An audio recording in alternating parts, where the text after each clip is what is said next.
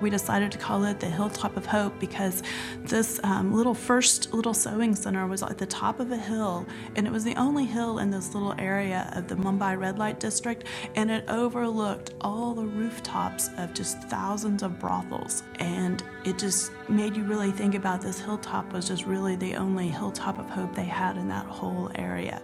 Hilltop of Hope is a social enterprise created by Sugar Creek to rescue women and children from the second largest red light district in the world and give them a restored identity in Christ. They're given a new way of living, a new way of loving, and are equipped with the skills to make the Hilltop of Hope handbags, which we then sell in the U.S. 100% of the profits go back into the ministry to rescue and restore women from the red light district. Last month, the whole Mumbai ministry had a challenge to each Mumbai Christian that said, for 30 minutes out for 30 days, I want you to share the gospel. So in the red light district, they did that. And they shared the gospel 2,000 times in the red light district to other prostitutes, and about 500 of them accepted Christ. Is Jesus worth it? Yes, he's worth just sacrificing whatever you have to to share Jesus with these people that have lived 2,000 years without Jesus. They know nothing. And so you're going to get to go tell them about who Jesus is and what he did for them. So is Jesus worth that? Yeah.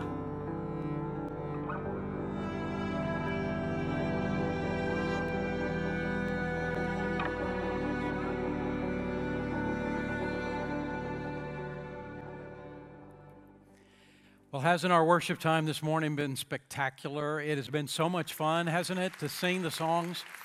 And the Ridgepoint High School students, aren't they amazing? We're deeply grateful for them. We just saw another video about our uh, missions uh, ministry and the special missions offering, Missions Month offering that we're taking in the month, month of December. Uh, we have as a goal in Missions Month offering $760,000. And I want you to know to date, we have now collected $460,000. We are $300,000 away. And we're going to make this, this goal. We're going to make this goal. Uh, Friday was payday for our staff. And uh, when uh, our uh, check went into our bank account. I do what I do every single payday. Every payday, I go online to my checking account and I authorize a check to be sent to Sugar Creek Baptist Church for my tithe. And I do that every single payday. And many of y'all do exactly the same thing. You go through your bank. And after I had authorized that, to, my tithe to go to uh, Sugar Creek, uh, we fill out another check, and uh, that check was for Missions Month offering. And it was over and above our tithe. And why do we do that? Because we love this missions ministry. We love the fact that of Hilltop of Hope and that we're reaching people that are in desperate need of the gospel and it's being so successful there in Nepal and Mumbai. We love the whole uh, ministry that we're doing in the country of Nepal, the whole ministry that we are doing in uh, India. We love the, what we're doing in Bogota, Colombia, and in Honduras, and with uh, Living Water International Ministry and with Second Mile and with Urban Camp. We love what this church is doing, and the list goes on and on. This missions ministry matters. And when we give to this Missions Month offering, it makes a difference in the lives of people. There are people that are going to come to faith in Christ because we gave, and Kathy and I want to be a part of that. And I challenge you to be a part of it as well, our Missions Month offering. I want to ask you a, a, quiz, a, Chris, a Christmas question, okay? A Christmas question.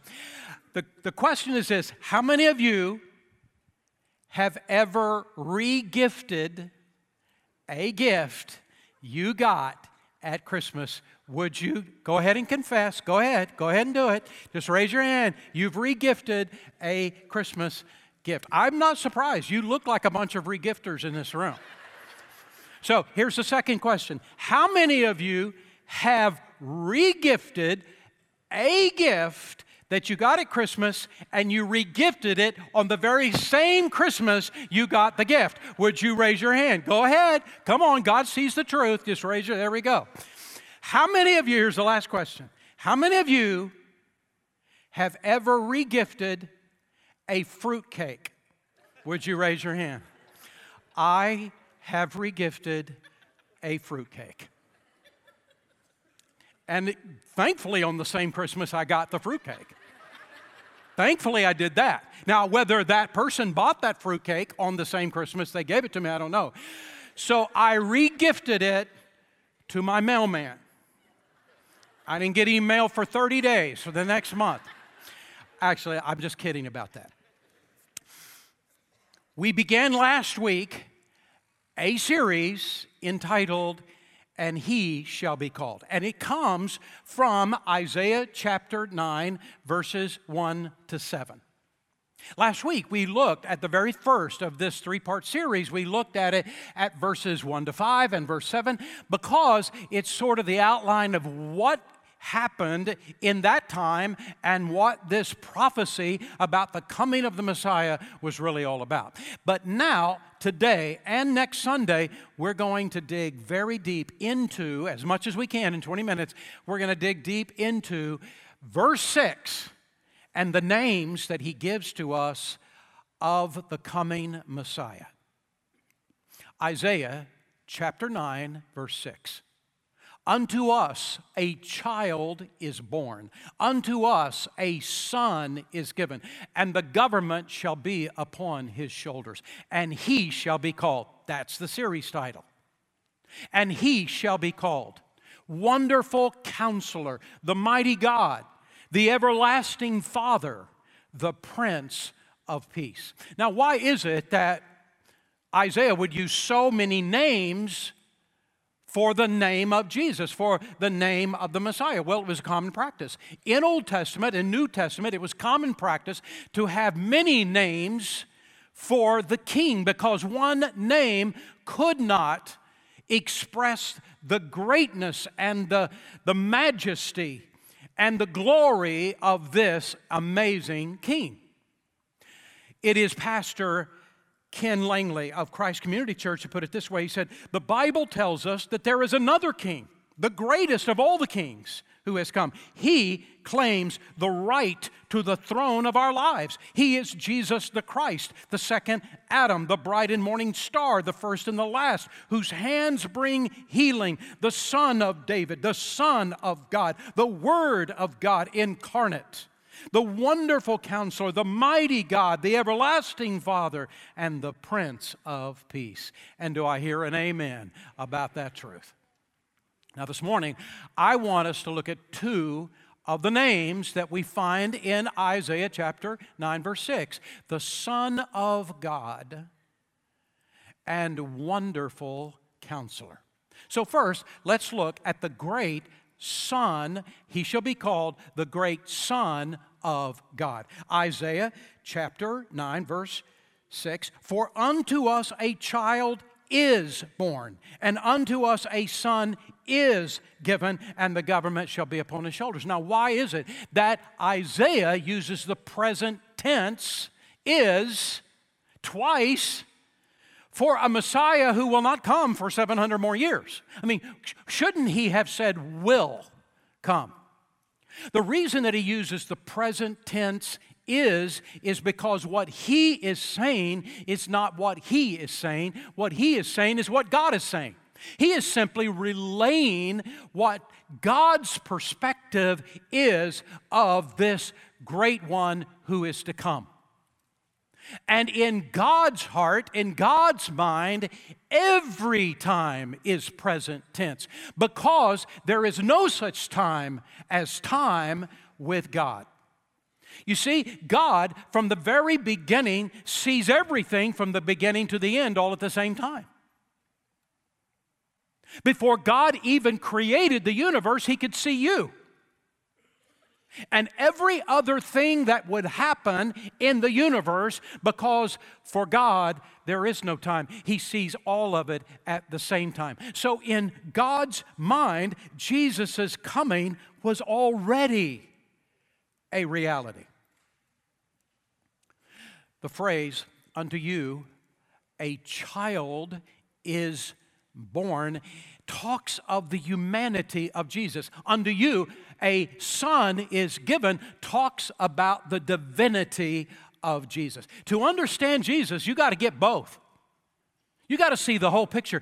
Jesus is fully human and he is fully God. Not half and half, no such thing. He is fully human, he is fully divine. How is it possible? I don't know. But that it is true, I do know. So, the first thing I want us to look at is the idea of the humanity of Jesus. For unto us a child is born. There was no desire of God for Jesus in the first coming of Christ to be on the back of a white stallion and coming from heaven and suddenly appearing on earth. Now, in the second coming, he will do that. And by the way, I'll be right there with him. And if you know Jesus as your Savior, so will you at the second coming of Christ. But in the first coming, God wanted Jesus to be born just like every other person, fully man. And Luke chapter 2 tells us that he was born in Bethlehem, in a real place, in a real time, of a woman whose name was Mary and a virgin to boot. Jesus, fully human, came to feel what we feel and experience what we experience and then lead us to God. Just exactly what Hebrews chapter 2, verses 14 and 15 is saying when it says, Because God's children are human beings made of flesh and blood, the Son also became flesh and blood. For only as a human being could he die. And only by dying could he break the power of the devil who had the power of death. Only in this way could he set free all who have lived their lives as slaves to the fear of dying. Jesus came as a human being to feel what we feel, to experience what we experience, so that he could bring us into relationship with his Father. I read a story years ago of a man who lived years ago, and this man was not a believer. He, in fact, he did not, he had not accepted Christ as a Savior because he rejected the whole idea of the incarnation of Christ. The incarnation of Christ means that he came as a human being. God took on human flesh. And he rejected that whole idea. He said, I reject it because I don't understand it. Doesn't make any sense. Why in the world would God want to take on human flesh? What would be the value of such a thing? And he said, I don't believe it's true. Well, Christmas Eve had come, and his wife, who was a deeply devoted follower of Christ, took what was going to take uh, her and her children to the Christmas Eve evening service at their country church. And she said to him, I really would love it if you would come. And he said, You know what? I don't mean any disrespect toward you at all for believing what you believe, but I feel like I would be a hypocrite if I went because I don't believe in the, in the incarnation of Christ. So, no, I'm not going to go. And so she took the kids and off she went to that Christmas Eve service. And he stayed at home. And he was there in the living room. The lights were on, the fireplace was going, reading the newspaper. And all of a sudden, he started hearing this thumping sound on the glass, the window pane of that picture window in the living room. And he, he thought, it sounds like there's people throwing snowballs on my window. And he opened up the blinds, and it, were, it was birds ramming into, flying into the window pane. That it was freezing cold outside, and the sun had gone down, and they were just they were freezing. They just trying to get into some security, some safety, some warmth, and they didn't see the windows, they didn't see the glass, and they were flying right in. They saw the, the light on in the house, trying to get inside that house. And out of compassion, the guy put on a coat, went out to the barn, opened up the barn doors, turned on the light, and said, Well, they'll see the light and they'll go into the barn. But they didn't do it. They just kept pounding into that window. And, and so he got some bird seed and he put bird seed all over there right by the doorway of the barn. They'll see this bird seed, they'll go into the barn. They didn't do it. It kept pounding into that window. He, he was trying, waving his hands, trying to get him to stop, knowing he was scaring them. He didn't want to scare them. He trying to rescue them. And he had the thought come across his mind if, if only I could be a bird for just a few minutes and get among them and tell them, I am trying to rescue you. I'm trying to save you. And while he was having the thought, it was like the light came on in his own brain. That's what God had in mind. He couldn't get through to us. He couldn't get us to understand. So he took on a body himself, came among us to feel what we feel, to experience what we experience, to lead us to the Father. Jesus is fully human, but not just fully human, he's also fully God. Unto us a son is given. The idea of the son being given, the way it is expressed, he is the third part of the Trinity God the Father, God the Son, and God the Holy Spirit. John chapter 3, verse 16 For God so loved the world that he gave his one and only Son that whosoever believes in him should not perish, but have everlasting life.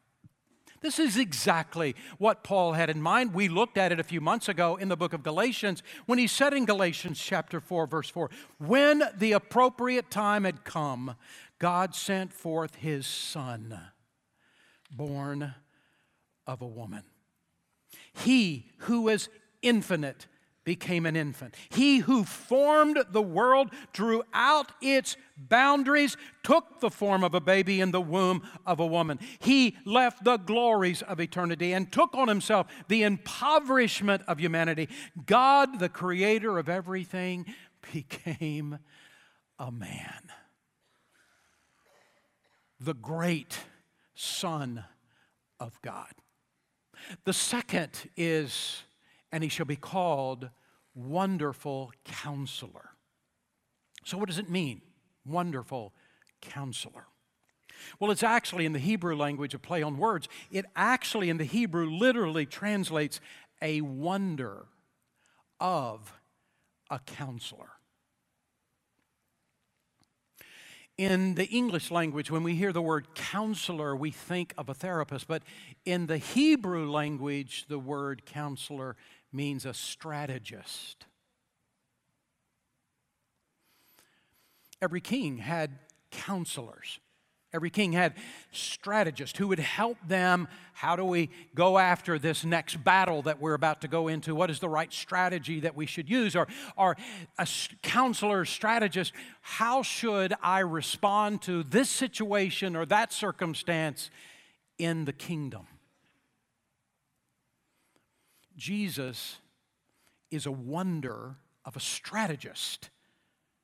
He, it means our wonderful guide. He directs us into God's plans and purposes for our life. Now, I will tell you the truth. I wish, I wish that what would happen on January the 1st, 2020, that Jesus would come to me and say, Now, let me just tell you, everything is going to take place this year. Now, in January, on the 15th, this is going to happen, and then in February, and take me all the way through the year. And just when you think you have lost all hope, I am going to swoop down and meet your need on this particular day, and then this is going to happen, and I'm going to respond in this way, and take me all through the year. Now, I only want this to happen because I don't know what it would actually be if it did happen, and it's for the best that it doesn't happen. But isn't how God does it, is it? I don't know how many times I have thought to myself, God, why are you taking so much time? Why are you doing it the way you're doing it? Why did you let this happen? Why did you let that take place? Why aren't you rescuing the, in the timing that I think is the right timing? God, what are you doing? I don't understand you. How many times have you said, at least in your mind, and maybe even out loud, God, I don't understand you? But then What happens when time goes by, He's rescued us, and, and moments have passed, and we now look back at our lives and we see how it is all laid out. And we're stunned by how perfectly He did it. At just the right time, He did it. We look back in time and we see it as though it was like a chessboard and all the pieces on the chessboard, and he was putting all the pieces in place, and then there it is. And we are amazed by what God had in mind. He is a wonder of a guide. When we truly allow Him to do His will among us, we are left in total awe. All we can say is, wow, how great is our God. What I've noticed about Jesus is that he only shows us one step at a time. And he won't show us the next step until we take that step that he has shown us.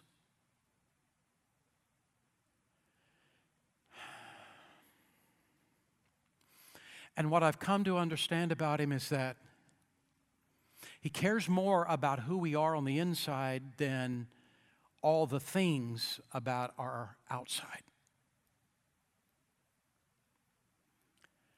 He wants us to live by faith because as we live by faith, He shows us how great He is in our life. So He gives us one step at a time. No, I will not show you a hundred steps at a time. I won't do it. I'll show you one.